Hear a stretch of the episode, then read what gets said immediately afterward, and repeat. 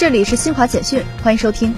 贵州今年将在全省开展大数据项目建设年活动，大抓项目抓大项目，力争大数据领域项目投资完成两百亿元，引进成长性强的数字经济项目两百个以上。记者从西藏自治区乡村振兴局获悉，二零二三年西藏计划实施一千三百三十七个乡村振兴项目，投资估算一百四十六点七三亿元。赴西班牙拉练的中国女足十四号在西班牙马贝拉举行的一场热身赛中，以二比一击败西甲球队皇家贝蒂斯女足。